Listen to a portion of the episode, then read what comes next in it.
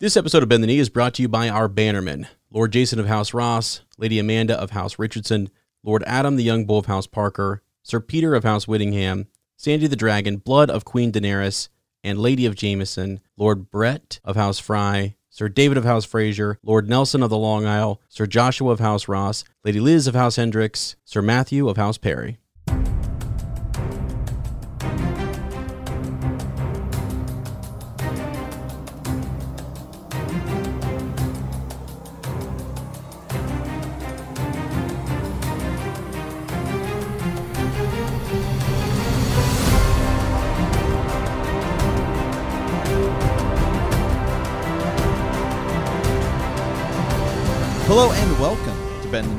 Song of Ice and Fire podcast. I am Sir Matt, the Bud Knight. And I am Sir Ezra the Watchful. Welcome to our Song of Ice and Fire book club. Today we are into Arya 4 of A Clash of Kings, and in our Maester study, we will be discussing Yoren. hmm Yeah, as back on the King's Road with Arya, um, a lot happens in this chapter. Uh, the pace picks up quite a bit. You know, these past two weeks have been a little slower, right? Yeah. You know, a little, uh, a little, a little more chill. Well, things heat up uh, in this in this week's episode, uh, and then um, to say the least, I guess Yeah. is the easiest way to say it. Yeah. Yeah, yeah, it, it, this is good. I mean, I, I, um, I think I said this last week, and I'll say it again. I, I, I've been kind of sprinting ahead just because I have got this. Uh, I, I, I'm so, I, I'm into so many different theories right now. I wish people knew how many docs I had going. Uh, you know, things. I got the master doc going with like um, things that are happening in the north, and then where we're going into Winds of Winter. Uh, I've got other theories, Green Dreams pulled up. I've been on a real big like you go through these moments where like I'm just I'm in, I'm locked in, I'm thinking about the series a lot more, uh, and I don't know, it just uh, it happens naturally. Like as different fandoms kind of you know up and go, the ebb and flow. Uh, here I am, and and I'm like I'm like almost midway through right now, Clash of Kings, just in and, and reading ahead, and so it's great. It is great, and it is just good to be, you know, uh, I, in these chapters that have this much energy, you know, and and we're talking about Yoren later, and uh, pour one out, man. I mean, it's just like, ah, I can't. It's it's just good stuff, and I'm excited. Uh, also, I'm excited if if we can, we're gonna jump into uh, you know some small council here real quick. Uh, Ez is uh, you know, I, I I'm moving. All right? I'm moving. I'm finding me a little a little spot. I think we mentioned this over on uh, our hyperspace podcast, but it is time for me to upgrade the internet. Okay. Mm-hmm. Uh, I kind of think it's like like the old king, you know, uh, when he kind of uh, built the King's Road and and uh, you know r- really making the upgrades. Yeah. Hey, it's great. No, it's great, man. Uh, yeah, and next week we're gonna be doing Raven's Nest. We're gonna see if Ez is gonna be there or not. he might be walking around his his new place uh, as as we're doing that. But we're gonna do that at a noon Pacific time, which is three Eastern time, and I can let everybody else do the math.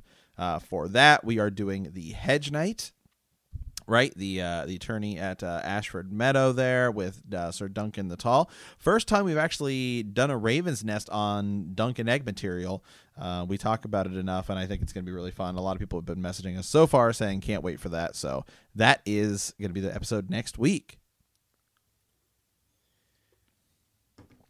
All right. So, um, as other than moving, anything else going on, man? You got any news or anything? Uh, let's see. Uh, no, I mean, trying to think what else might be going on. I mean, uh, I'm just, yeah, well, I mean, well, we're coming up on spring break and we've got the cons coming and all that good stuff. Um, you know, so that's going to be exciting. Um, making gains, back to that. Mm-hmm. So feeling good there. Uh, but yeah, I don't know. Like, uh, I just still in good spirits, still on a high, and it just feels good. So yeah, I don't know. Can't complain. Yeah, looking forward to Ice and Fire Con. Uh, six weeks. Uh, got our tickets. I need to get my uh, hotel room, or you know, uh, I'll I'll I'll dial it in there. Hopefully, it's not shut down with coronavirus, right? Yeah. I mean, that's shutting down all kind of conventions. I highly doubt it, but I mean, you never know. So, Right. Yeah. uh, yeah, plane tickets right now are pretty cheap too. So I need to I need to get on I need to get on that. So, um, all right, man. Well, I guess we can go ahead and uh, dive on over and talk a little bit to uh, about Yoren in our Maester study, and then get started with the chapter. So uh, Yoren, uh, you know, he he's he's the guy who is leading Arya through the Kingswood. He's a brother of the Night's Watch, um, a recruiter or wandering crow, right? Uh, he travels around, um, kind of going to all of these different keeps, all of these different places, getting people um, to take them. You know, it goes to cells, right? We, when we first see him, he's in King's Landing. He meets Eddard Stark, brings him some news right about his uncle uh, about uh, his brother benjen uh, and then he's taking some people back and he's actually a big deal. I mean he ned stark right uh he saves Arya right? So he certainly has kind of maybe possibly a favoritism for the starks there because he knows that ned's been um you know decent to the night's watch one of probably the only um you, you know one of the only lords to really feel like the Night's Watch is, uh, you know, deserving of, of supplies and, and, and things like that. So um, we see him here. He's kind of a rough, tough kind of a guy, you know, as we see today. He doesn't really put up with a lot of other people's crap.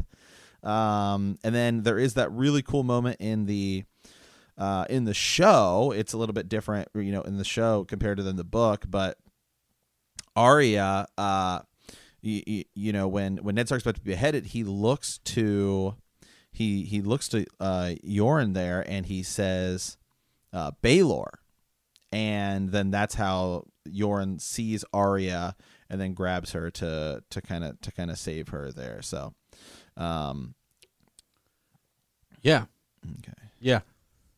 I dude, I I I'll edit this. I have no idea. I I now I can hear you. Like when you stop talking, I can hear when Okay. when you start going. I I it just it Huh. turns to crackle. what? Huh? Like if you were to start talking now and just keep going, it would just turn to crackle. It did this last time Hmm. too, and I don't I don't know what the change is. I don't know. Hmm. Is this just? I mean, I, like what? Like right now, as when you're talking slow, but when you start talking fast, it just turns to cr- cr- like like just cringly crackle, and I can't even hear you. Huh. Well, let me try. Maybe it's my headphones. I don't know. I haven't had. Okay, let me. I'm just gonna disconnect my Bluetooth and then reconnect it and see if Okay. see if that does something. The fuck? Why do my iTunes store just?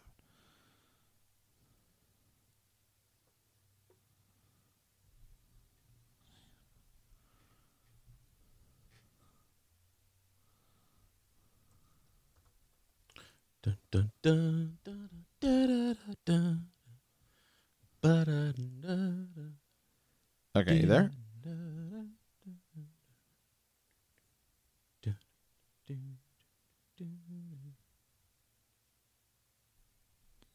Okay, you there, as? Yeah. Yep. Hmm. I don't know. Yeah. Um. Let's. Uh. And, and again, I'll edit all this out, but uh, just give me some. Oh, uh, just tell me what you were just talking about, and then I'll we can. Okay. I'll see. I'll see if that crackling comes back. Okay, I think what it was is maybe my Bluetooth on my Mac just switched on, and so maybe it was like be, trying to be pulled from multiple Oh, okay. places or something. Oh, okay. I don't know. Yeah, maybe that's, That could be. That's the only Because thing. it sounds great that could be the now. It sounds great. Yeah, that that could be the only thing I could think of. Is maybe my Mac's Bluetooth was like, oh, I want to steal that or something. Yeah, because it's not crackling at all. It's perfect. Yeah, it's good. Hmm. Okay. Um. Uh, okay, so right, so with Yoren in the show, um, you know, we see that uh, Ned Stark looks at him right as he's about to be beheaded and says Baelor, and then that's how Mm. uh, Arya gets saved in the show. There's that extra little bit, you know, maybe that was something GRRM intended, or maybe uh, something he thought about later to add in, into the show, or maybe there's just something that they thought would be an easy way to do it, or or kind of give Ned Stark a, uh, you know, a kind of a saving moment there Yeah. um, for for Arya, which I've always thought is cool. I've always thought that that's that's it's a tiny little two second clip in the show, but it's Yoren. I mean, that's so Yeah. he's kind of uh, he is kind of this this you know third you know char- party character here. This extra you know this uh, side character that has some um, pretty significant stuff going on. He is um, hard grim guy and just he travels around. Yeah. Right, collecting people for the cells. Yeah, yeah. I, I, I like. I'm with you. I, I really, really like that that they added this in. One, uh,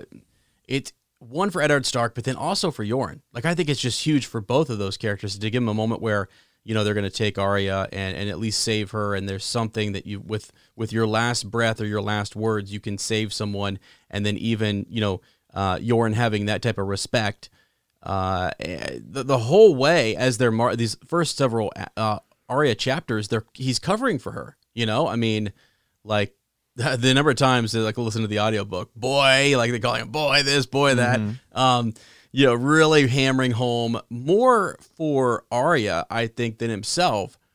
He's reminding her, you have to stay without saying anything. He's reminding her, you have to stay undercover. You know, don't forget to make water elsewhere. The whole thing and uh, it's, it's pretty interesting. I actually just came to a chapter later on where you know the boys kind of figure it out. Like um, among thirty plus, it's you don't really you're not keeping track of who's pissing where and what's going on. But you know when it when they dwindle down, uh, it'll become more obvious. So yeah, it, it's not that hard to figure out that she's a girl and he's really taking a risk here and, and making sure that uh, that she's okay. And he's awesome. He's just a really cool dude. You know, and I was mm-hmm. I was reading some of his wiki here, and it's sort of like he it's his his shoulder injury um, that made it impossible for him to fight anymore. And I kind of forgot that. I didn't really realize that because he's still a boss. I mean, uh, like like the number in this chapter, the number of people that he takes on, he's he's not taking he's not taking anything from anybody. Okay, he is a member of the Night's Watch, and it's just like he's a big deal, and he knows that the Night's Watch that we take no part. Like he just feels like he's at the core of that, you know, and he's the he is uh, a representative of the Night's Watch down here in the kingdom. So he has to be a hard, you know, guy, and he also has to. He just a he fits. He really fits. Um, but I kind of thought, man, he has a shoulder injury, a twisted shoulder, and yet he's this sort of why they send him down to recruit. Um, but he's still a real hardened uh, guy and definitely no slouch with a sword. Mm-hmm. Yeah, you know, and uh, it's again, you know, you know, sometimes how we talk, you know, sometimes we talk about when you look at certain characters, the people that kind of help them become who they are towards the end of the series. Mm-hmm. Uh, you know, we talk about Arya. We talk, oh, you know, really, it's like Syrio Forel and then Jaqen, but uh, Yoren, I think, in there a little bit is is somebody that that's helped shaped her character as you look at who she is towards the end of it, right? Mm-hmm. Um, she and then obviously the Hound as well but Yoren, I think, teaches her a little bit about, you know, Syrio teaches her about fighting um, and, and, some survival stuff, but I think Yoren does as well. I think I think Yoren uh, teaches her almost a little bit how to be, um, I guess, smart. It's like some you know common sense stuff, but stuff that you know you wouldn't know if you were. Mm-hmm. Uh, like somebody like Sansa who doesn't tra- Sansa doesn't travel the road. I mean, we don't ever really see that kind of scenario with Sansa where she's out just um, wandering around. But yeah, um, I mean, imagine, imagine, you know, Arya has a little bit of that training with Yoren that that somebody like that, you know, wouldn't have if they were put thrown into that kind of situation. Right. Yeah, exactly. There's a lot that she's learning just uh, by being in this situation, but then also uh, this whole column being, you know, headed by Yoren is, is a big deal, and I think it's um it's it's helpful to her. You know, he um, it's it's also kind of fitting too. Like Arya is when you think about Arya and Sansa and the paths that they take you know, and where they learn. You know, Sansa learns in like the palace or the castle or whatever her character develops there and that's where she wants to be and Arya wanted to be on the road and wanted to be and like like imagine had they had this have been switched and Sansa would have had to go on the road you know what I'm saying like like they're mm-hmm. it's interesting that that's the way George took them and that they develop in sort of the really what they want what they wanted what they thought you know Arya thinks um often about adventure and and going west of west and that whole thing, right? And not being called a lady. Uh, and so when you get out there, though, it's harder than you think. And there are moments where she confides in Hot Pie and stuff, and and, and Lamian kind of says, you know, yeah, I'm also afraid, uh, but yet then thinks back to Syrio Forel, looks to Yoren, and is is developed, and then later on we'll get to the Hound. But yeah, she's developed along um, out here under the stars and on the road. And Sansa is going through that same type of um, harshness uh, and transformation, but in the castle next to her prince, who she dreamed about. So I guess it's sort of like what you think. Uh, th- that innocence that they thought when they when they think of going out and taking a sword and fighting, you know, um, they really get to go see what that's what all this is like, and it ends up not being exactly what it was what they thought it was going to be or how it was laid out in their stories or songs. So, kind of interesting. Yeah. Yeah, it's yeah, it is. It is uh just looking at all the all the people's everyone's development, right, throughout the series. Even Jon, I'd say. Um you know, you look at Jon, he wants to go be a ranger. Well, he finally gets his chance, and it's it's pretty rough uh, uh being a ranger. It's not like oh, you're just out there like your Uncle Benjen and hearing the stories of being a ranger of the of the Night's Watch.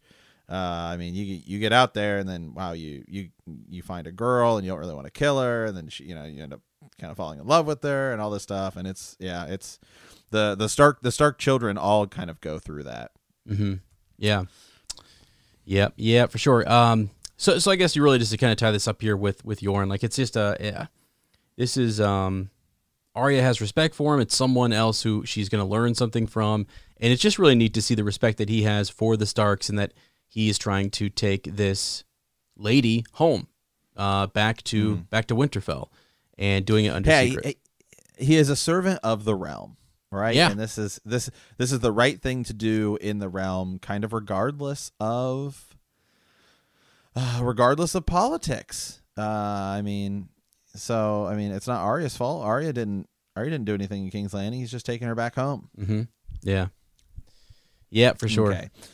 All right. Well, uh, let's move on over to the reread. Last week we were in Jon 2, where Jon was helping invest uh, helps investigate White Tree, the fourth abandoned wildling village they have encountered. Lord Commander Jeor Mormont dispatches Jon with a report for Samwell Tarly to send back to Castle Black.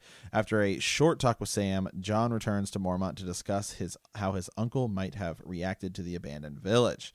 This week we're in Arya 4. Last time we were with Arya, Arya and the others have abandoned the King's Road to avoid the Gold Cloaks. As they travel west, they come across a burned village. When Arya goes to make water in the forest, she runs into a wolf pack, which scares her. She reports this to Yoren, who laments that they should have taken a ship instead. Probably a good idea mm-hmm. given what happens yeah.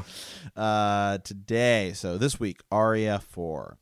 Arya and the others decide to spend the night in the holdfast of an abandoned town on the southern shores of the God's Eye. That night, Lannister raiders, led by Sir Amory Lorch, uh, arrive to demand that they open the gates. When Yoren refuses, a fight breaks out. As the battle turns against them, Yoren orders Arya to get the survivors out through an escape tunnel in the burning barn. Before escaping, Arya throws an axe into the three criminals um, trapped in their wagon which uh, is a huge deal later uh, as yep. we as, as, yep. as we go as we go forward here. So uh, here we go. The river was burning green, uh, or excuse me, the river was blue green ribbon shining in the morning sun. Reeds grew thick in the shallows along the banks, and Arya saw a water snake skimming across the surface, ripples spreading up behind it uh, as it went. Overhead, a hawk flew in lazy circles.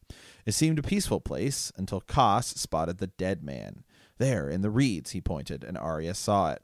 The body of a soldier, shapeless and swollen. His sodden green cloak had hung on a rotten log, and a school of tiny silver fishes were nibbling at his face. I told you there were bodies, Lommy announced. I could taste them in that water. when Yoren saw the corpse, he spat. Dauber, see if he's got anything worth the taking mail, knife, a bit of coin, what have you. So that's how our scene opens here this week. Uh, starting to see some of the war torn countryside here. Mm-hmm. Uh, yeah, we are. And, um, you know, something that was interesting, you know how like, like George sort of gets us to, to almost hyper analyze. And every time we see the word others or the others, we're sort of like, oh, you know, like, look out. Um, I, as you're reading that, you know, how, like, I think two or three times you heard the word read, you know, or mm-hmm. the reads. And, uh, I just thought was kind of interesting that we are in a place, you know, the Isle of Faces is out there in the center of this. It's a place where Howland Reed, you know, once uh, traveled to uh, around that time of the tourney at Harrenhal uh, when he when he came of age, right? He was going there, uh, and I just I thought it was interesting. I just that the mention of because you don't have to mention the reeds that that are uh, you know around this um, body of water. Of course, they're there, but it's funny that they're mentioned. So sorry, that's just and, no. It's no, it's great because you know at we, House Reed, we don't know where it is, right? Yeah, we, we don't yeah. we don't know, and I'm sure there are people that have looked at this and said oh, you know, uh, is it possible? What's going on there? You know, um, I'm gonna pull up the uh, Reddit. Uh, there's the there's a on the Reddit. there is a Song of Ice and Fire reread, and they this is like their I think they're on their third or fourth reread of this. Mm-hmm. So they analyze the chapters and then analyze have super analyzed the chapters. And I'm gonna look up real quick here um, if they have uh, commented about that in in the in the podcast. Yeah, in just in general, you know, and it- because actually I've been kind of, um, as I said, sprinting ahead and looking at some of the uh, stuff that they talk about, uh, just in regards to the God's Eye here and and this body of water, and then maybe uh, the possibility of boats and and I- images that are seen out over the water and around it, and it all just makes you think that there's something really. Fishy going on there. Uh, yeah, and, and makes you think of Howland Reed and and everything. So Meera Reed telling that story to Bran about uh, crannogman who who went to the Isle of Faces before going to the tourney of of Harrenhal. So just again, it's only two. It's only two or three times it's said right there. I think it's three, but um, and it's just sort of like wow. All right, here we go, George. I see what you're doing. You know, he's he's got a story uh, to weave, but uh, let's see. So yeah, they, they, these uh, these dead men, and this is actually another thing too that Arya keeps encountering, and and Hot Pie, you know, at one point she says that uh, like she warns him of like dead men that that are you know coming up, so he doesn't uh, quote shit his pants, uh, because like uh, it's it's kind of scary for these for these youngsters to come across these um, rotting dead bodies. So I don't know, it's just a lot for them to kind of kind of handle. And it's it's it's war. It's just this war torn uh, area, and we know that the Mountain and his men and, and the Lannisters uh, are are running through here, tr- burning, uh, pillaging, doing all sorts of you know crazy things, and it just sucks because it, it- it's not even that they're running from the from these gold cloaks uh, or from the Queensmen. It's it's also just that you, you're trying to avoid war. And I know Yoren kind of goes into it with this confidence of like, hey, we're of the Night's Watch. We, we we take no part. That doesn't matter. They don't care. I mean, it's it's also sort of like it's war. So we're not going to be held.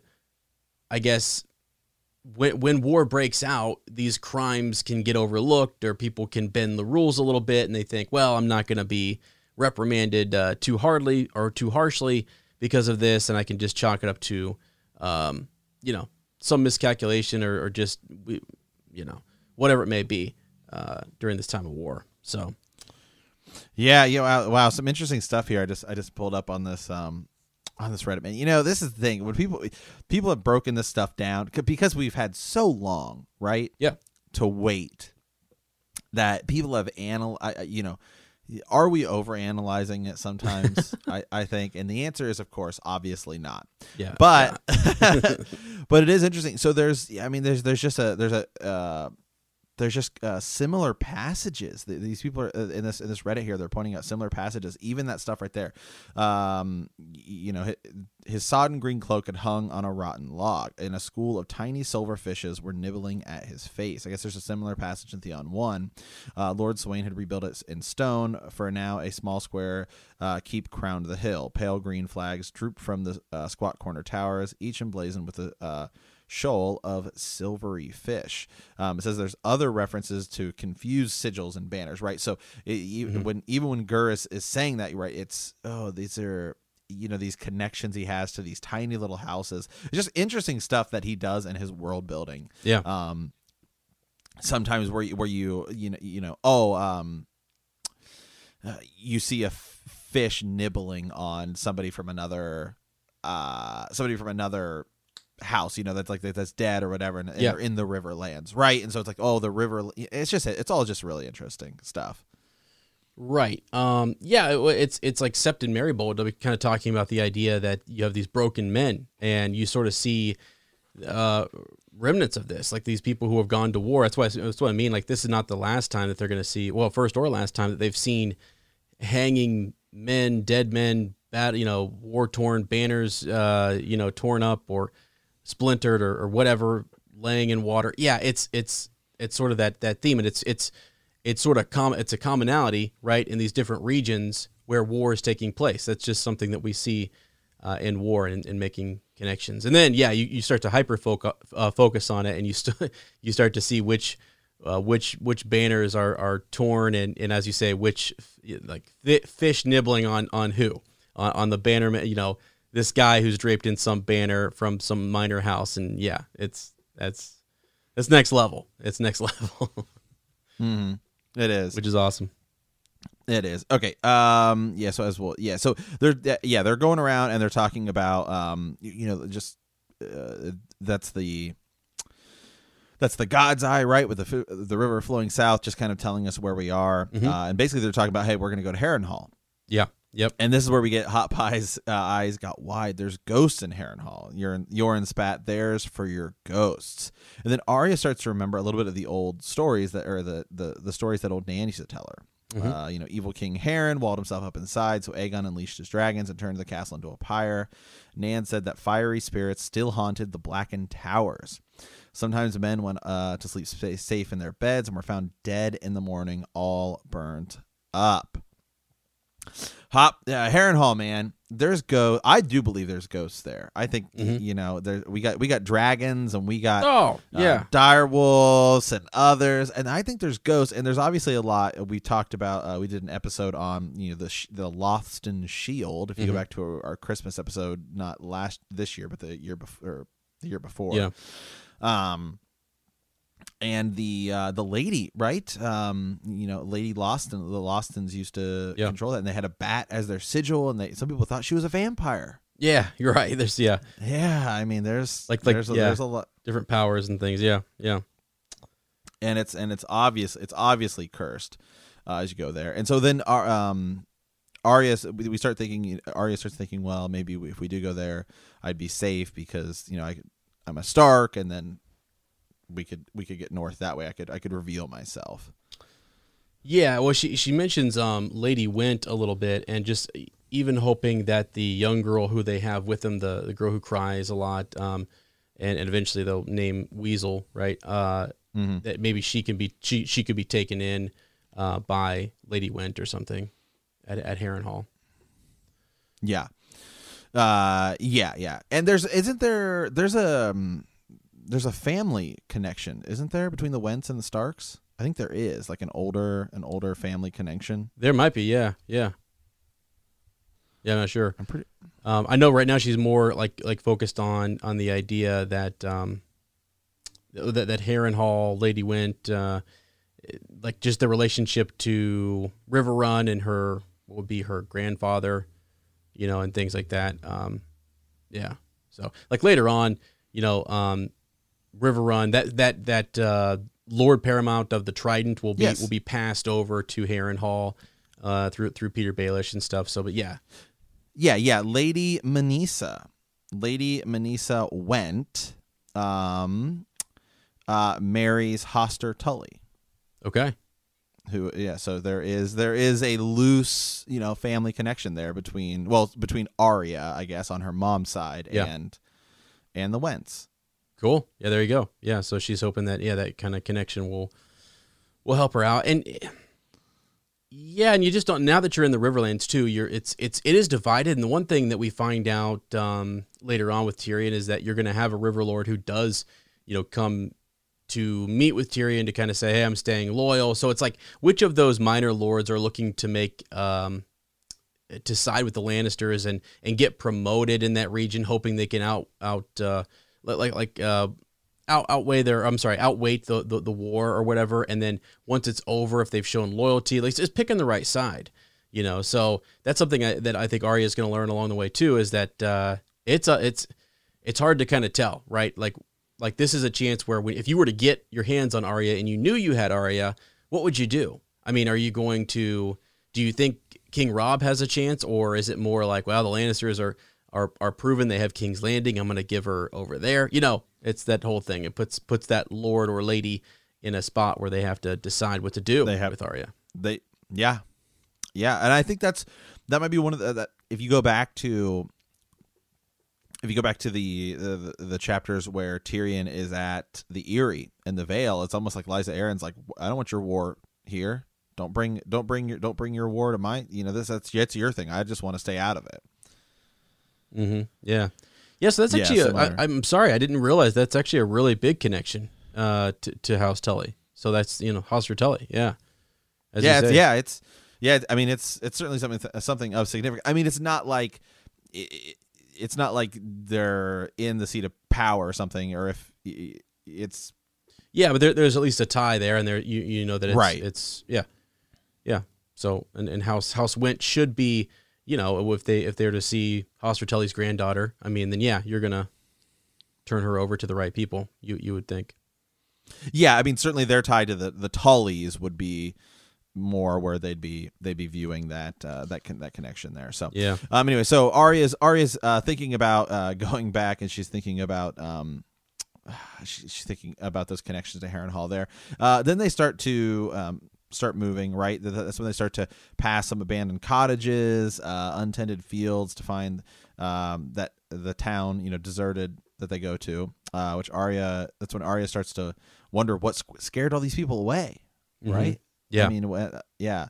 And this is when Yoren decides, okay, it's time to uh, split up, and we need to start searching this this town here. hmm Yeah, gonna have to gonna have to have a careful look around, right? Yeah. Yeah, and and so so they're they're, search they're searching around the town. Um, and this again, this is where we're starting to get it's it's war torn. Uh, the Robb and and Joffrey's war is. it's really tearing into the countryside here, and that's what that's something I, I like that you get with the Arya chapters in general is you get as she and then even later with the Hound is traveling around, and we actually get to see the impact of the war outside of just the uh, like with the, with the Catelyn chapters, which are Robb, um, you know, where you see like in the in the camps, right, and then the battles. But now you get how does this actually affect the the the people, the individuals, these little these little inns and towns they stop at.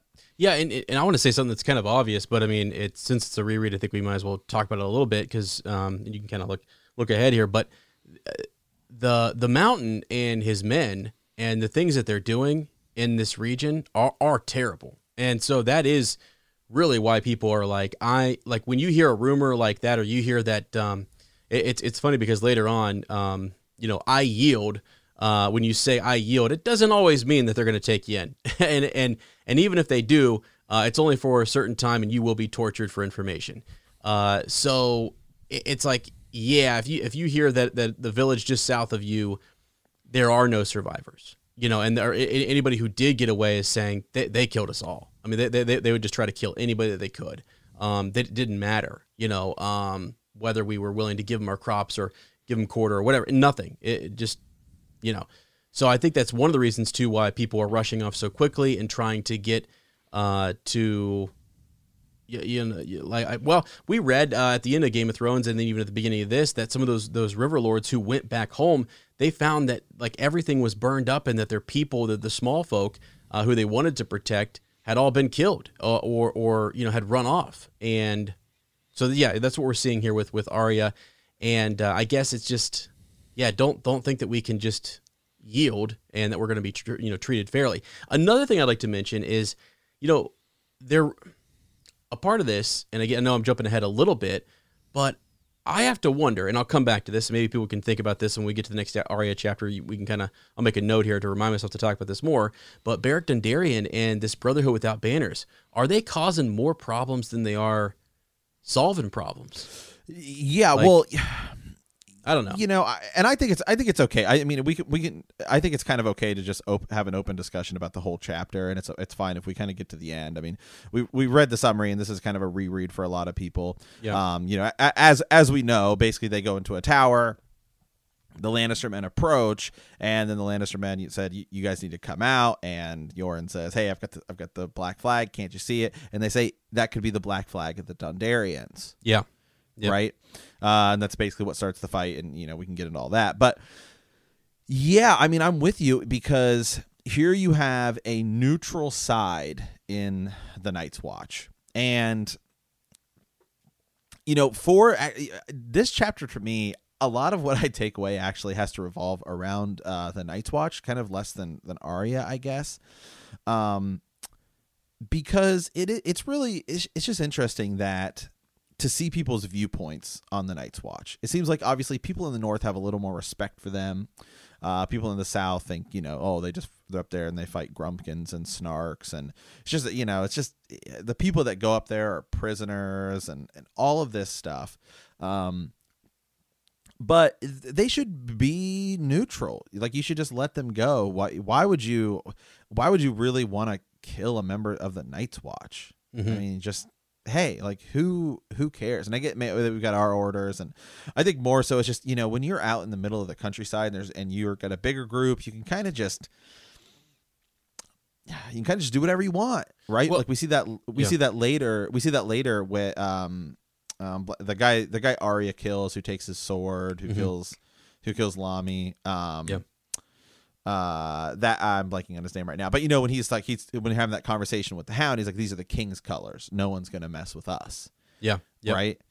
And uh, first of all, who's actually out there protecting the peace? I mean, I mean, so you just run around do whatever you want, Yeah. but yeah, I mean, it's just it's the Night's Watch, and then you know the sad thing is that uh, really is you finally actually have a decent group of men that would be going to the Night's Watch.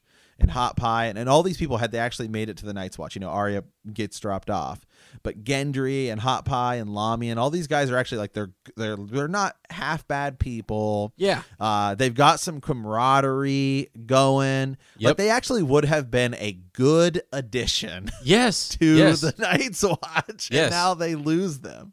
I know. Yeah, that's actually a really good point, and I think that's what is sort of tragic. I'm glad you brought that up because I was thinking later on, um, you know, uh, like Arya really takes the loss of of Lommy and, and others, like I mean, to heart. Like it's she traveled with them, although they picked on each other, different things. You know, all you had to do was, I mean, put Hot Pie in his place for a second. He's sort of like, all right, I'm good. You know, I, I was I was just pretending to be tough, and you know, like it, they're they're comical, and I love how the show. You know, I, I love uh, the characters that were you know cast there, the actors, and um, I, I think it's great. Uh, before I forget to mention it, though, I want to mention one thing. You talked about these guys just being out roaming around. Uh, free to do what they want. I also think the Mountain knows, and maybe even Tywin Lannister knows, the same thing that Arya keeps repeating that Syrio Forel told her, uh, which is that fear cuts deeper than swords, and it is it's there is a fear among the Riverlands because the mountain is loose, and he is just a a just this you know rabid dog just doing whatever he wants, and that fear is causing villages to they don't have to do much really. You know, I mean, they're fleeing. They're they're getting out of there. You hear that these guys are even coming close. You're gone, and you're leaving precious items behind for the taking. You're putting up no resistance, so that fear cuts deeper than swords. You know, is something that Arya often repeats, and I think it's something that they that they know and that they are actively using against the Riverlands. Yeah. Yeah, I mean that. Yeah, that's what they're do- they're out there burning the Riverlands villages so that the it forces the Riverlands to you maybe want to withdraw. It's it, it causes them it causes the people to be like, hey, you know, maybe we should surrender or whatever. Our villages are suffering because of your war. Um, all all that kind of stuff that you that you get into there um, with that, and then Beric and then as you said, Barrack and Darien out there. uh, Does he is he even getting a jo- the job done? I, don't. mean, yeah, I yeah. I go back and forth. Like, I guess as, as I was reading some of these, I thought, dang, man. Like, now once you get to those chapters, you're like, all right, let's go. Like, these guys are awesome. This is cool. But, and they're just this ragtag of, of, um, you know, I don't know, rebels, I guess, rebel lords, if you want to call them that.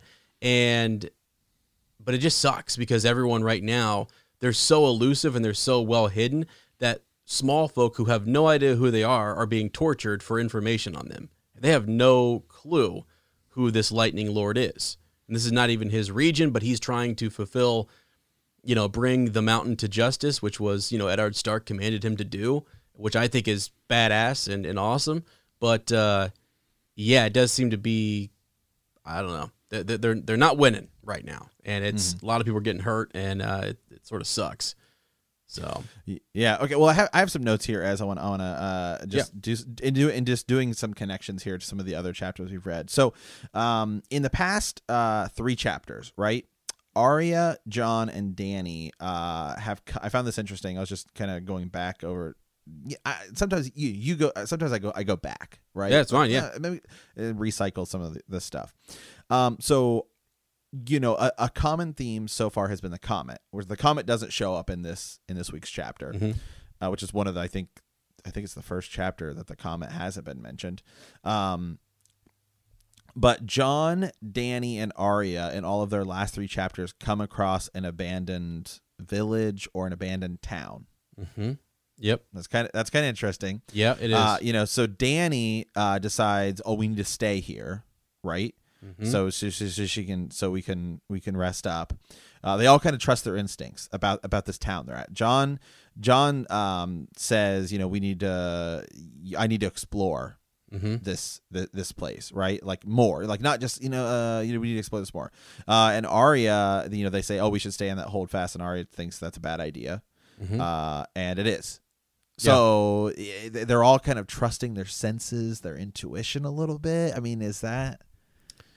No, I think it's cool. I think it's really neat. You know, and it's like uh, the, the the men of the and when you focus on the characters and what they decide to do, they are very different. Um, if you look at like just uh, in the village that Jon was at, some of the men of the Night's Watch wanted to stay, and you know, but yet he's he and, and Jeor are kind of like, ah, we got to move on. Um, and and then you do have Arya kind of like what she senses in this chapter are are the wolves and the warnings that she's sort of almost getting or feeling or sensing through them that danger is coming.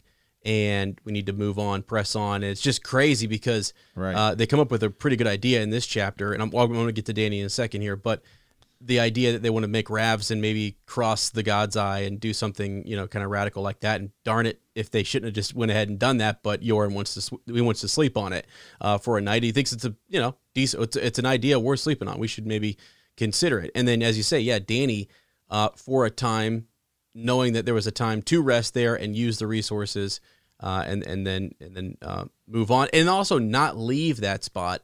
Uh, risking danger, though, by the way. All three are, are in a dangerous situation in those abandoned villages, and they're abandoned for a reason. Um, and they all have to do with a war that is taking place uh, to, to some degree.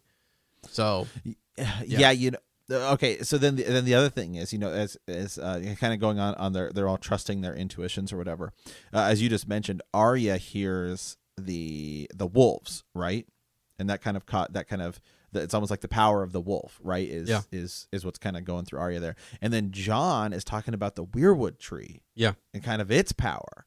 And so there's just I just think that's it's just interesting that you, you have these characters um they're just how similar they are. Really if you if you really kind of break it down and start looking at these at these these past couple of chapters and how they're all oddly similar Yeah. but and, Well- and going on at the same time.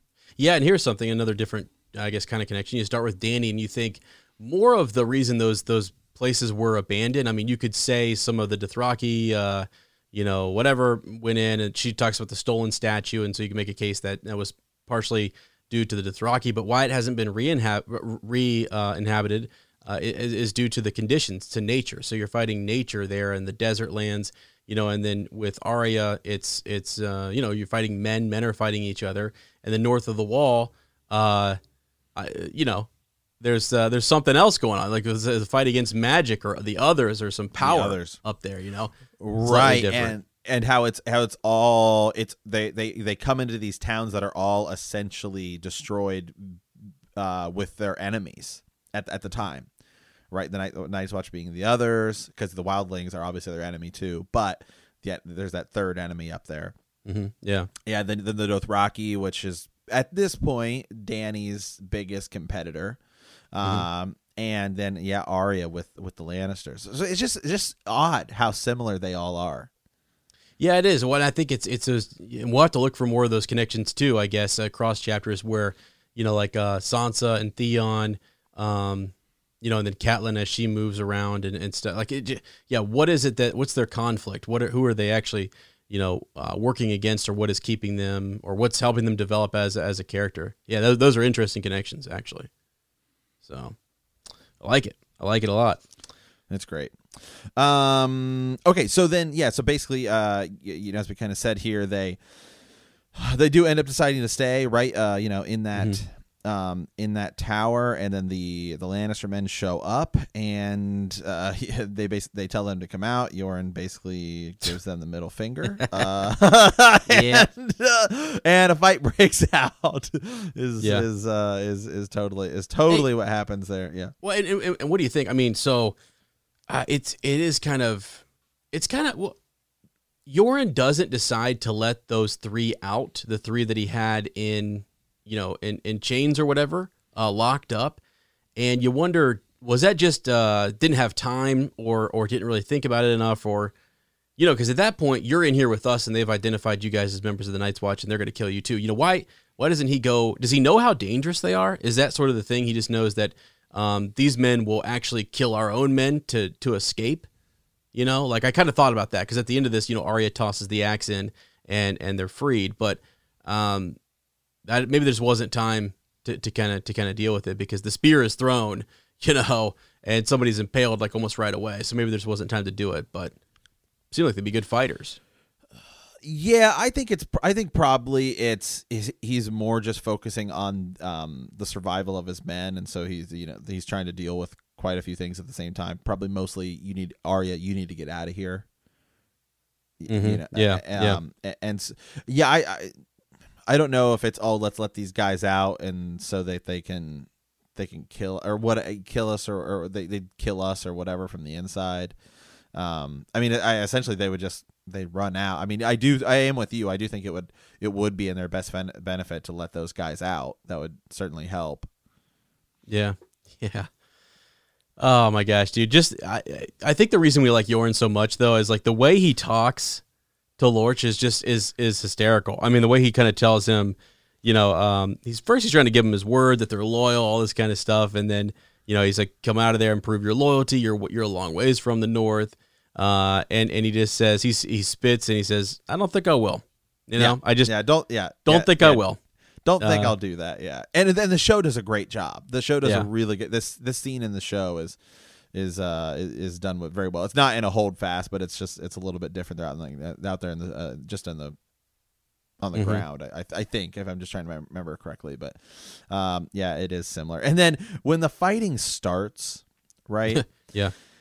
and and you've got and you've got people and you got Ari out there yelling Winterfell and you've got Hot Pie yelling Hot Pie. it's so ridiculous. it's awesome. It's awesome. It's just everyone's out there yelling stuff. Hot Pie. It's just like oh my god. uh, well, yeah, like he doesn't know what to yell, so it's uh, it's, it's awesome. Yeah, so he, he, he yells hot pie. It's great. It's great. So, yeah, so they uh, Arya Arya tosses the Arya tosses the the axe there, and that's kind of really how, how it ends. They end up they end up uh, they end up leaving leaving out of that tunnel, and then the next time we come to them is when you know they, they're every, all hell is, is done breaking loose, and then we find them. They're out kind of wandering around just as a as a tiny little group themselves. So yeah, um, but right. Uh, yeah. Yeah. Uh, here's something though. I kind of wondered. You know, Jaqen H'ghar, right, is is in there and is the one yelling, "Boy, sweet boy," right? Um, like begging to be let go. I mean, it's like so so when people kind of say, "Oh, the the you know uh, a faceless man could slip in and out of the black cells," could they? I you know I you you see what I'm saying? Like like it's sort of like like because literally without Arya, I mean, Jaqen's dead. So it's unless, hard to say unless, unless he's waiting to for her to make that decision and it's prophesied, you know, you know all this crazy stuff. But like I mean, I don't know. Well, you see a lot of theories where they talk about that how Syrio Forel still alive, the whole thing. Could somebody have slipped in there with Eddard Stark into the Black Cells? And it's like, I, with help, maybe if you're on the outside going in, but then to get somebody out being locked, I don't, I don't know. And th- maybe this is different because you're in a um, this this cage or whatever, and you're with these two other guys. I don't know. It just seems like he's this master assassin but can't get out. You know what I'm saying? Yeah. And, and did you, you know that that's where people go into the whole, you know, remember we, we brought that Jaqen theory at like to basically say that like maybe Jaqen wasn't Jaqen until like at like there's uh, I don't know. Well, I'll have to pull that back up again, but there's we, we kind of talked about how when when do we really see when do we really meet Jaqen H'ghar? But Right, yeah, yeah, it's, it happens later. It's tough, I think because part of part of me thinks that it's possible that they can't die right? That maybe there's just some magic going on with the faceless men where people go and then they become faceless men and then the faces themselves has powers. Uh, i've seen i've seen i've seen that argument online. Like like Arya essentially could put on Jaqen's face right? Yeah. Or or, or something. Uh can you can you use any face you want you have to take it it's there's it's so.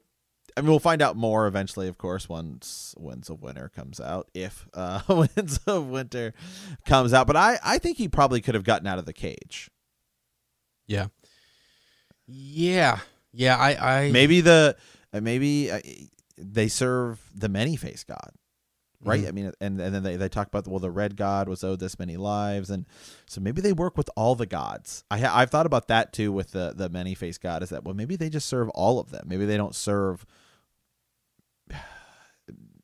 because anybody essentially could, could hire a faceless man and it could be on behalf of whatever god and i think they would still honor the contract. So i, I don't i don't they they're they're tied to the many face god seems it seems a different it's almost like a business partner partner uh you know what i mean it's Mhm. it, it's so it, y- that's where i'm at kind of on that Yeah, yeah. yeah there's just peop there's been people who have speculated that maybe afterwards, like if as they're getting out, like if the other two killed this Jaqen character, uh, another faceless man was among them that we didn't know about or whatever takes his face. It gets kind of crazy. Uh, but I really think, as you say, maybe it's just that, um, you know, there's limitations. You know, not like not all powerful or whatever. It's still just this guild of assassins where you can be killed. You can be, um, you know, you're not perfect or whatever. You're not uh, invincible.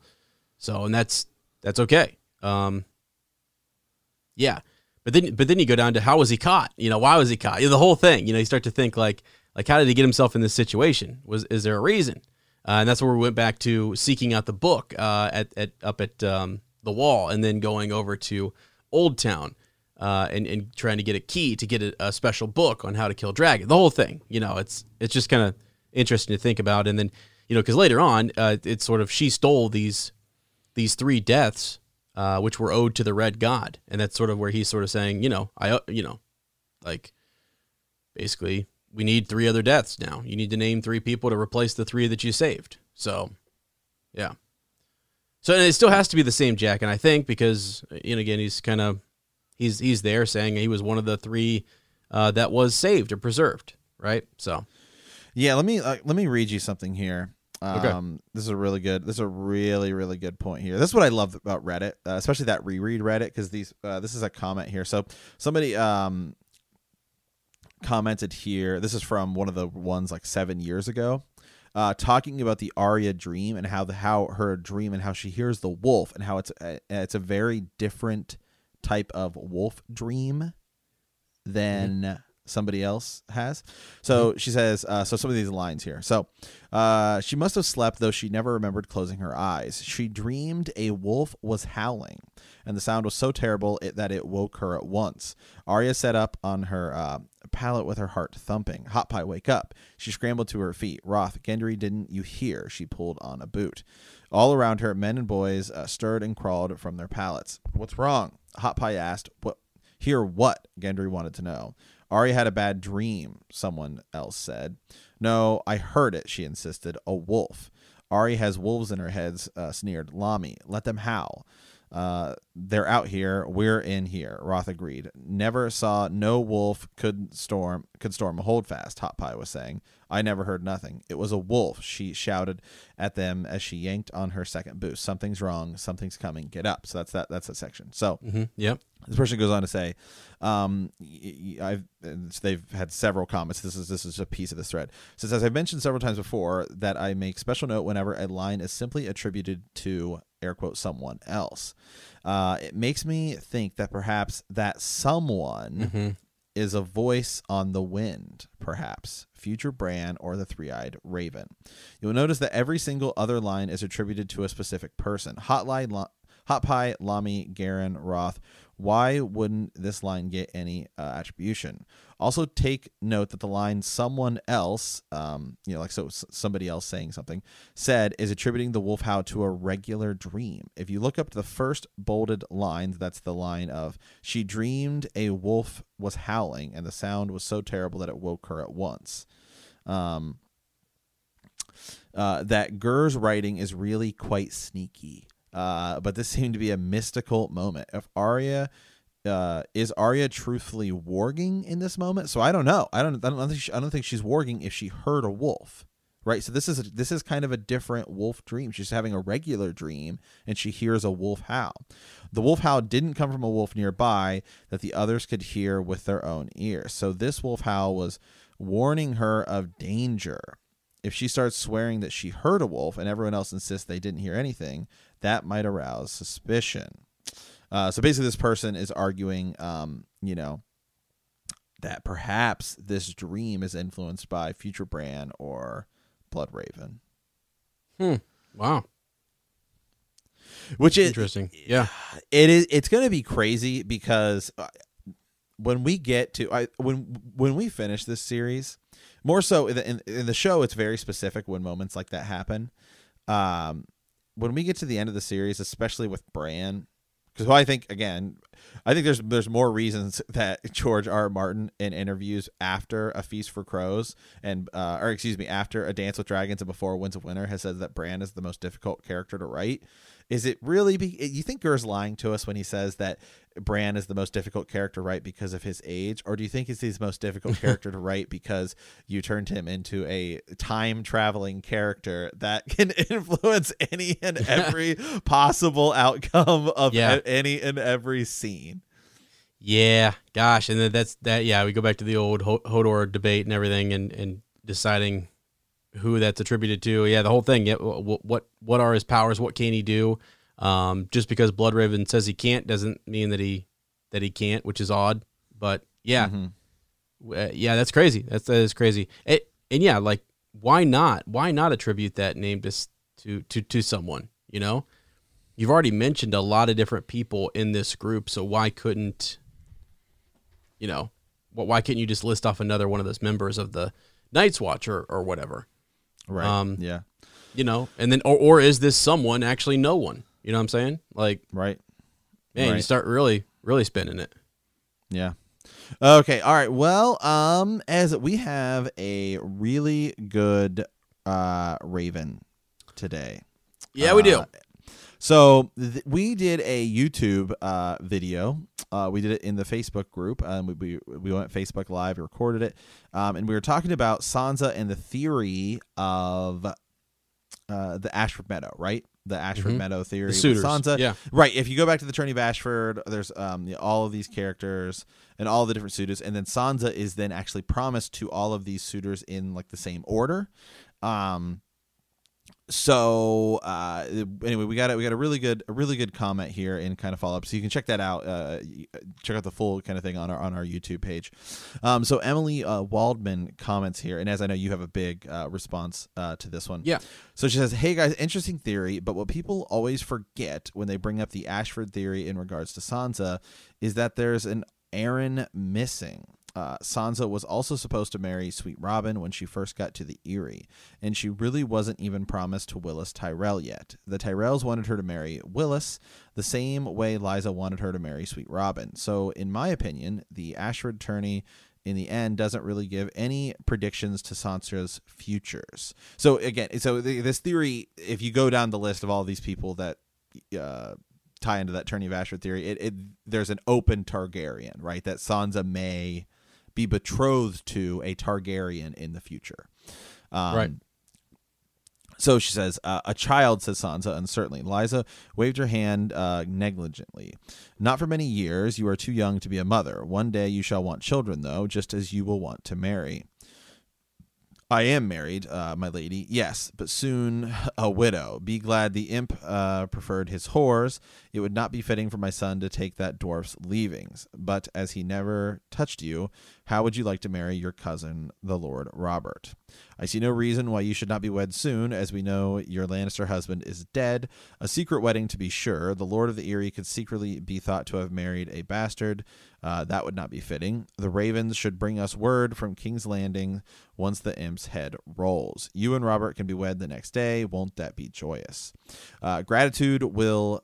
Uh, uh, will better become you in your present circumstances.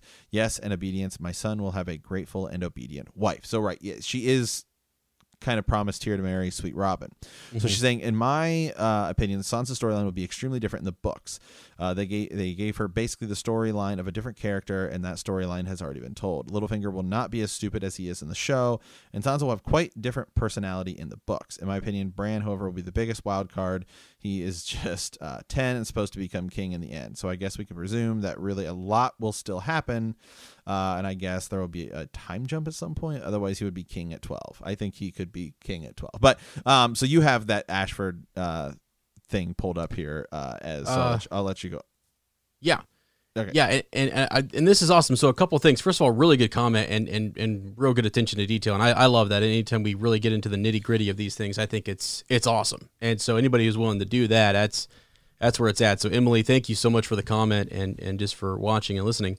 Um, so a couple things. She has a really good point, and I've seen a lot of people debate this. You know, basically saying, how, how do we account for the idea that Sansa is betrothed to Robert? And so here's the idea. First of all, just a big overview for people who maybe don't know about that theory or don't remember us talking about it or didn't see the YouTube video.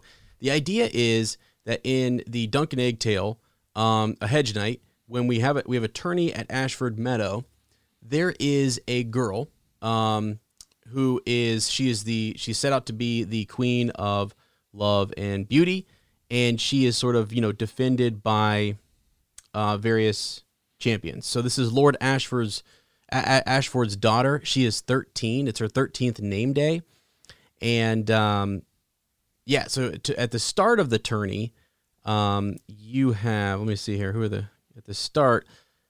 Uh, go back to the wiki page here. Um, you have Sir Sir Andro Ashford, Sir Robert Ashford, uh, Lord Leo Tyrell, Sir Humphrey Harding, uh, Prince Valarr Targaryen. Those are the original five champions. The only ones that are successful at defending the this this um, you know young girl uh, are actually um, Lyonel Baratheon, Leo Tyrell, Tybolt Lannister, um, Humphrey Harding, and Prince Valarr Targaryen, and kind of in that order actually. And so what people have noticed is that Sansa, being, by the way, uh, 13 at around the time where she's, you know, she goes from 11 to 13. At one point, uh, Brienne of Tarth is is looking for a maid of of um, of three and 10, 13. So this was this girl's 13th name day. Um, people have made so I'm going to tie we're going to tie Bri- uh, Brienne in here as well because a lot of people have left that off, and this is a great uh, theory here uh, that, that I have in a Forum of Ice and Fire, great place where they're very book heavy. But um, so yeah, Baratheon, like the connection there is that um, Sansa, right, is betrothed to Joffrey. Uh, the Tyrell connection is just shortly after that when they show up, and Olenna uh, Tyrell kind of wants to betroth Sansa to Willas, who has sort of a hurt leg um, but you know, uh, he's he's I think he's the oldest brother. I think actually. Mm-hmm. Um, and then uh, so that was a betrothal that was set that was set up, and then essentially. Uh, the Lannisters interfere, and Sansa is then married to Tyrion. So there's the Lannister connection. Now, the Arryn connection. You know, how is it that we we kind of um, you know, what's up with that? What why is it we jump to Harding? Why do we skip over um, Robert Arryn. Well, they're side by side, really, and and this person, this thread I have pulled up here, makes the case that uh, essentially, um, in the tourney uh, of Ashford Meadow, that Lord Arryn actually sent his champion um, a Harding in his place. You know, so a Harding actually is connected to an Arryn there, so almost like as if they're one and the same. And instead of Lord Arryn being represented at the tourney at Ashford Meadow, he was represented by a Harding. And so that's sort of how you get Sweet Robin and Harry the Heir, um, Harold Harding, connected, if you will, in this whole Sansa situation. So it's what we're what we're lining up for in the title of that YouTube video that we made was the idea that Sansa will marry a Targaryen. And we went on to make the case that maybe she's going to marry Aegon uh, Targaryen, young yeah, Griff. Young Griff, yeah. Yeah. So another interesting connection, though, that this theory, this thread here ha- that I have pulled up here makes, and I'm just going to kind of read some of this. Um, let me see if I can give credit here to this uh, user, Landed Lady. Um, Isabel Harper uh, is is the is the user here. So this is really cool. I think. Um, goes on to say, I think that these suitors parallel the journey of not one. So the suitors, um, you know, this this whole connection to Ashford Meadow, those different champions who defended a girl of 13. You know, I think they parallel the journey of not one but two characters in the main series, uh, Brienne and Sansa. So uh, Brienne, the connection we have, when we, she lays them out here in order, Baratheon, Brienne, uh, Brienne falls in love with Renly. Um, House Tyrell allies with Baratheon and marry um, and marries uh, Margaery Tyrell to Renly. Brienne then, after that marriage, joins the Kingsguard. Um, Jaime, so then now we get the Lannister connection. Jaime and and, and Brienne maintain uh, to keep Catelyn Stark's vow, and Jaime gives uh, Brienne Oath Keeper. Now, the Harding connection and the Targaryen connection, and the uh, connection, I'm sorry, in this the- person's theory has yet to be seen. They believe that that is coming. That that uh, Brienne is seeking a maid of, you know, three and or uh, t- t- uh, three and ten, and is going to happen to find, you know, there's going to be a, and actually, and actually they're right. I mean, like right now she's with uh, what's his name, the the uh, Sir Mouse. What's his freaking name? Oh yeah, um, you know what I'm talking about? Like right, she yeah, comes yeah. across it, Sh- Shadrach or whatever his name is, Sh- Shadrick. You know, uh, Shadrach. and so, uh, and yeah, so she's on her way there and, and comes across um, these individuals. I think she's going to just sort of similar to the show is going to, is going to come across Sansa, and uh, and may and may help her and may have some connection or be, I don't know if she's going to be near uh, this this Harding or or what have what have you, and then we're looking forward saying maybe there's going to be a, a possible Targaryen connection. So what do you think, Sir Matt? Yeah, it could be about Brienne. Uh, I mean, it would again? That'd be that'd be that'd be really cool because that's how Gurr does it. Gurr loves to just pull the bait and switch on you, and he, he pulls. I think he knows that people really, really, really dive into the series, right? And are making are making like this is not just like a basic. Oh, okay, like who's Azor Ahai, right? Uh, it's it's not surface level stuff. It's like three to four tiers deep rabbit holes okay um and I, that's what i think he loves to pull that bait and switch on people oh you, here's this connection i made and a side book that could tie in possibly to the main series you think it's about sansa but it's actually about brienne of tarth and it's just going to take you that long and so it would not surprise me at all because that's just the kind of writing that Gurr does right he loves he loves to pull that bait and switch loves to make these really deep level connections Yeah, yeah. So again, uh, which is probably I- why I- Winds of Winter is taking so long. He's like, Oh, hold abso- on, yeah. hold on, I got to make sure this ties into this. Yeah, I got this thread to tie in. Yeah, into this yeah. theory, and Yeah, for sure. And, and I, I, I guess I want to. I'm breaking um, this Raven into two parts. So I still want to a couple more things here. I want to make some similarities between uh, Brienne and Sansa because I think they're great. Uh, or you know, th- I'm not making them, but this user is, and I think they're they're awesome. So here we go. Um, both of those characters, um, Brienne and Sansa, fall in love at first sight with a Baratheon. When that Baratheon visits the girl's home, uh, both are introduced to House Tyrell in the series after Margaery has married said love interest. Uh, both also, so again, Sansa and, and, and, Brienne, both have vows tied to Lannister. Sansa's marriage vows to Tyrion, um, Brienne and Jaime's vows together to to Catelyn.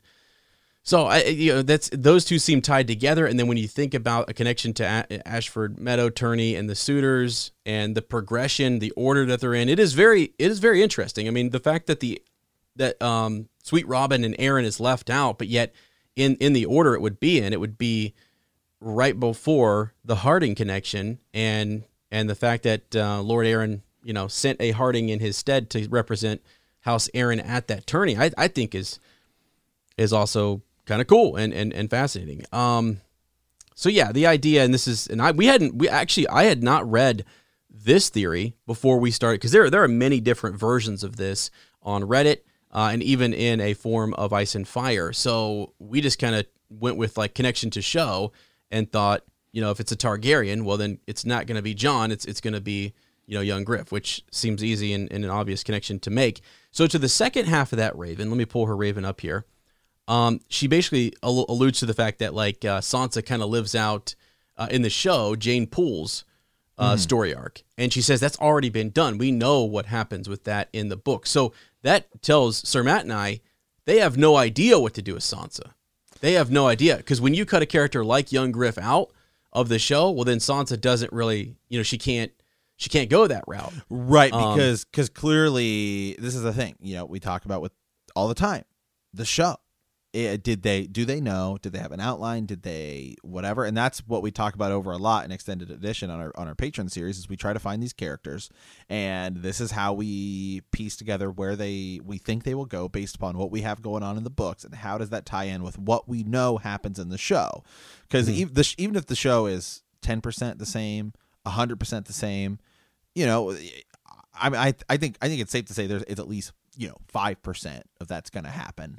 Uh, yeah, I mean, I mean, it, and so it, it, some of these characters got have probably got to get into some of these roles.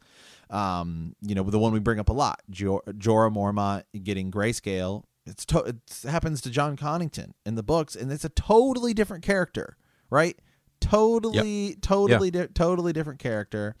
Um, type of a you know, you know type of a thing and as as this is what we talked about a lot in that in that YouTube video we have up um Sansa's like I I think she might be the most difficult character cuz it's wide open Mm-hmm. it's Yeah, wide wide wide open be and and Littlefinger too because you and I both I think are in um think Littlefinger's arc in the show. I if you really want to talk about somebody, I don't think it's I don't think that I think they had no idea what to do with Littlefinger because I mean Yeah, he yeah. is such an important character in the show, right? Those first, I mean, he betrays Ned Stark. Uh, Yeah, I mean, yep. he he sells Sansa off to the Bar- Barathi uh, uh, to the um uh to uh, the Bol- Boltons. Yeah, the Boltons, yeah. I mean, huge player, and then it's almost like he immediately almost becomes a comic relief. Uh, I mean, it's like they just Yeah. clearly didn't know what to do, what to do with Littlefinger. Yeah, and again, back to you know, Lady Emily uh, of of House Waldman makes that makes that that point as well. Like, yeah, she she believes that that Baelish Littlefinger, you know, uh, he's not as stupid um, as he is in the show, and that Right. Sansa's going to have that that very different um, you know story arc. So I'm I'm 100 percent Right. you know And with her on we- this. Yeah, and that's what we we talk about. We talk about the possibility of her marrying a, um, young Griff in the books, and how that would then put her on the side of Varys. Uh, in you know, if Varys is Varys is backing a a, a Blackfire pretender, possibly you know, actual Targaryen, whatever. Um, that then because I do think that it's gonna, I do think there's gonna be that Varys Littlefinger showdown. Mhm. I, Yeah. I I think I think Littlefinger's death is either going to come at the hands of Varys, or it's going to come at the hands of Lady Stoneheart. hmm Yeah. Yeah, yeah, yeah, for sure. So that, that that that'll be a big showdown in the books, and, and I, I think you're right. And it's it's like once you and actually you made a good point there. Once Sansa does go over, you get her to the point where if she were to go um and, and be interested in or be someone who is is paired with the Targaryen, well then she does enter Varys's, you know, and and Illyrio's kind of equation. You know, it's sort of like what do we do here? Um, And well, So, think yeah. about this, right? You know, a lot of the animosity and the um, tension between Arya, Sansa, and Jon in the show is going to be a lot harder to do because of the what's going on with Jon, um, with Jon Ramsay and Stannis. Because if Sansa's not a player in that role, I mean, the whole reason that Sansa has some argument over Jon uh, in, in in in how Winterfell is run is because she's the one that saves the day in the Battle of the Bastards. She's the one Yeah. that got the Knights of the Vale and and won the battle.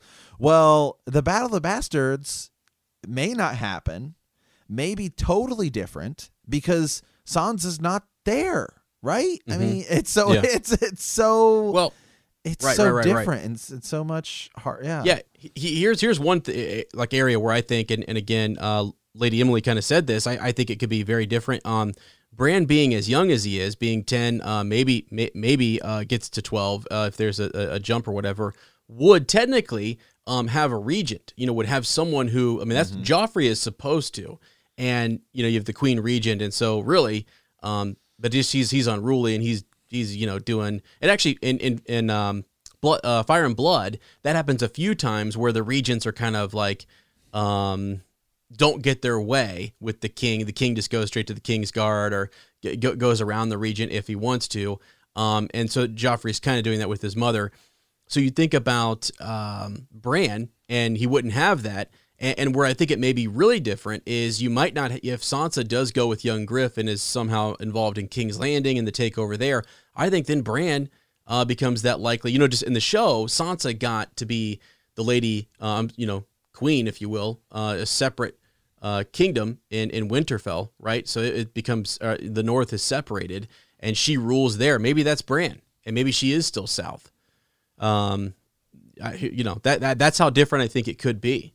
Actually, yeah. I'm with you, man. I, it's going to be uh, totally different. Uh, if you go if you, on our YouTube video, we break it down, but just even to try and possibly get Sansa to fit into the same role that she has in the shows, mm-hmm. you'd have to move so fast in the books. Mm-hmm because the timing, yeah. as we, we, we said all this in that YouTube video, but the timing just doesn't add up, right? Mm-hmm. I mean, for her to they'd have to one figure out Jeyne Poole's a liar, kill her or do something, then have Petyr Baelish for some reason sell uh, Sansa off to the Boltons, uh, which makes like no logical sense at this point. Right. Uh, not I mean, I mean, zero. It makes zero sense at this at this point for that to happen. Jon's gonna have to get resurrected. Stannis is gonna have to do a lot of stuff. Uh, and again, Ramsay is not really the villain in the books that he is in the show. I think the show oh, builds him up to be a much bigger thing because one, the Dorne arc wasn't doing as well, so HBO kind of panicked and cut a lot of that stuff out, which in the books is a big deal. Uh, mm-hmm. Dorne's a big player, so yep. they and I think they needed that post Joffrey villain because if you don't, you need you need that character that that the fans that are watching can really hate. So I think they built him up into something where they said, okay, we've had Joffrey, we need to make somebody far far worse because at the time, who's your biggest villain? Well, you have the Night King, and then you have the Faith right? I mean, that's kind of your at the time that's your next kind of villain. So I think it was a lot easier to turn um, Ramsay Bolton, you know, Ramsay Snow, into that big TV villain that you just hate. I mean, he literally rapes, you know, Sansa. Mm-hmm. I mean, literally. Yeah. I mean, literally that that that happened. So that immediately makes everyone hate him, and then it makes for uh, you know, a really Game of Thrones type moment when she uh, feeds him to his own dogs. Yeah. Right. Yep. I mean that that may, that is like a very Game of Thrones. If you what you know, if you really think about the TV, think about when people were watching the TV show week to week, right, and waiting for it to come out next season. That's a big, huge, powerful moment in TV Sansa's character development. Yeah. Yeah. And in the in the in the books i'm not saying she's not going to get those big type of moments but i just think they're i just think it's different because i they're they're they're just different characters so. Yeah. Well and it, here's one more thing just as because I, I would love um to get more comments and and then maybe another raven from lady emily because i think this is this is really cool and i i, I actually like uh where we're thinking mm-hmm. sansa is going to go in this whole conversation because i'm going to throw one more thing in here for you and this is minor uh, Winds of Winter spoilers. So if you haven't read those chapters and you want to skip ahead, uh, please do so. No worries at all. Uh, so just wanted to give that disclaimer minor Winds of Winter spoilers. Ariana Martell is headed to make a marriage, you know, alliance or pact with young Griff, Aegon Targaryen. So I think in Winds of Winter, that's going to go on for a little bit. And I think Sansa is going to be revealed. And, and, um, you know, I don't know if it's if it's just that she's going to be nothing's going to happen to Robert Arryn. I think he's safe and he's fine, although he's sickly and everything. Whatever. Um, I think Harold Harding is going to then once Sansa Stark is revealed and the dye comes out of her hair, uh, and she's no longer Alayne Stone, the people will know that will spread, and then I kind of think Winds of Winter is going to be you know like like before Sansa and Aegon could let's say air quote get together. Um, something has to happen to the two characters that they're with, or something has to happen to separate them and make them more open to a marriage alliance. So I think it's going to be really interesting and it's going to move pretty quick, uh, maybe. And that that has been the case with Sansa. I mean, she's gone from suitor to suitor to suitor, you know, over so many different books. So it can totally happen.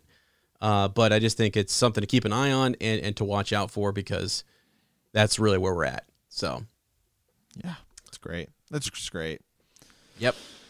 All right. Well, hey guys, continue to send us ravens, and if you guys want us to talk more about, um, because I think it's it's a lot of fun. Talk if you, there's specific characters you say you want us, let us know. Um, how is this character going to fit in?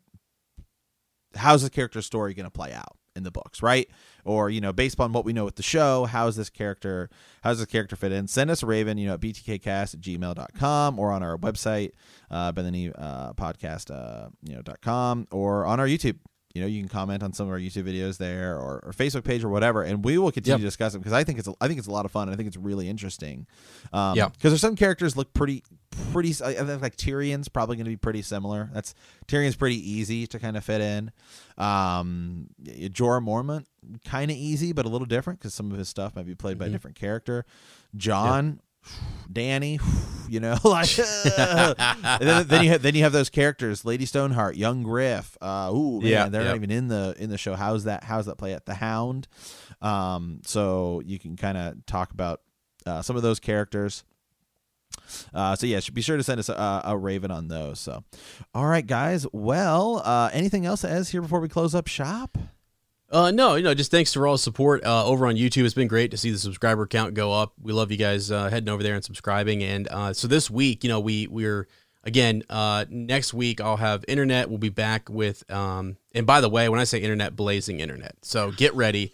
Um, it's going to be awesome, and I'm, we're looking forward to doing more hangouts and discussions and and things like that. So um, that that Facebook um live that we had the mm-hmm. other day was was actually freaking amazing, and we've been looking forward to doing that. So it just takes me, you know, a week uh, or a week and a half to kind of get that ready, and then it's go time. So really looking forward to it. This is a great episode. It's a lot of fun, and uh, we're really getting fired up, and and have we have we actually have a lot more. I want folks to know, like a lot more that we are prepping and and on the back burner, like theories that we're looking into, and this this big um sort of uh, doc that we're working on. We're marking and laying out where everyone is at the end of the series, and then pushing forward with theories and trying to make connections based upon evidence in the book and the show. So, mm-hmm. yeah, and uh, Mead Meat and Cheese uh, is coming, uh, I think, this weekend. So just doing the doing the, nice. final, doing the final preps for that. Gonna film that and then get that po- edited and posted on YouTube as well.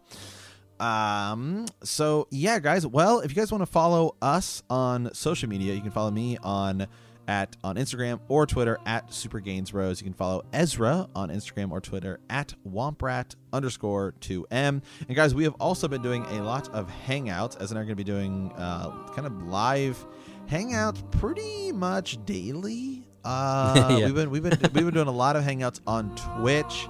Uh, you can come over there, talk Star Wars, Game of Thrones, um, anything you want, really. Um, sports, anything. We're just hanging out on Twitch. Just come yep. on over there. It is uh, twitch.tv backslash box trick, which is the name of my video game and my video game podcast, stuff like that. But we're just over there hanging out, so feel free to come on over there and uh, just talk to us pretty much anytime. Uh, cause we've, yeah. we've been live over there quite a bit. So quite a bit, yeah. All right, guys. Well, we want to thank you for playing the Game of Thrones. In our next episode, we will be discussing Chapter 15, Tyrion 3 of A Clash of Kings. If you like our podcast, don't forget to subscribe, like us, write a review, leave a comment, or send us a raven at btkcast at gmail.com. We will see you in a week, and remember that the night is dark and full of terrors.